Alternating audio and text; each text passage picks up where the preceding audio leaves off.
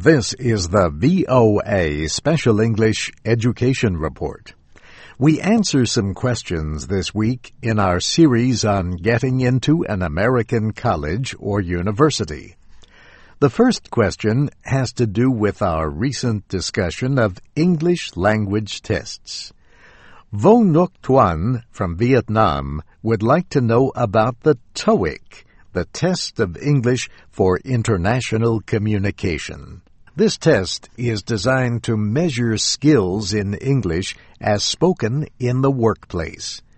People may be required to take it if they apply for jobs with companies or other employers. But TOEIC scores are not used for college admission in the United States. The Educational Testing Service administers the TOEIC. It says the test measures the language skills of people working in an international environment. American colleges and universities accept scores from the TOEFL and often the IELTS.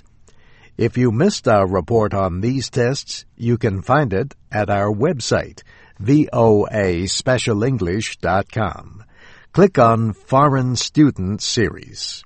Tahir Mahmood from Pakistan asks how to improve his English before taking these kinds of tests. Well, you can start by looking for ways to use English as much as you can. Watch American movies and TV shows and read books in English. Look for English speakers to talk to. The Internet has a lot of free resources for English learners. Visitors to voaspecialenglish.com, for example, can read, listen to, and watch programs on many different subjects. The United States Department of Education recently launched a free website designed to help immigrants learn English. The site is called USA Learns. The address is usalearns dot org. Next, a question from Turkey. Hassan Eker asks about getting a postdoctoral position in the United States.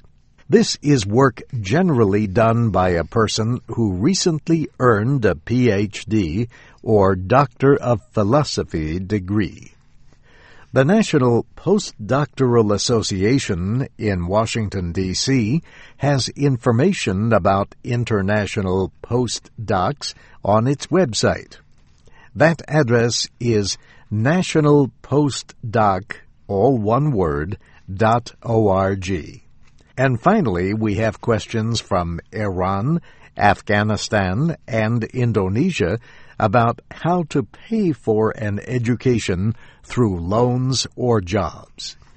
There are rules that restrict the kinds of jobs that foreign students can have while studying in the United States. But stay tuned. In the next few weeks, we will discuss financial aid as we talk about the costs of an American education. And that's the VOA Special English Education Report, written by Nancy Steinbach. I'm Steve Ember.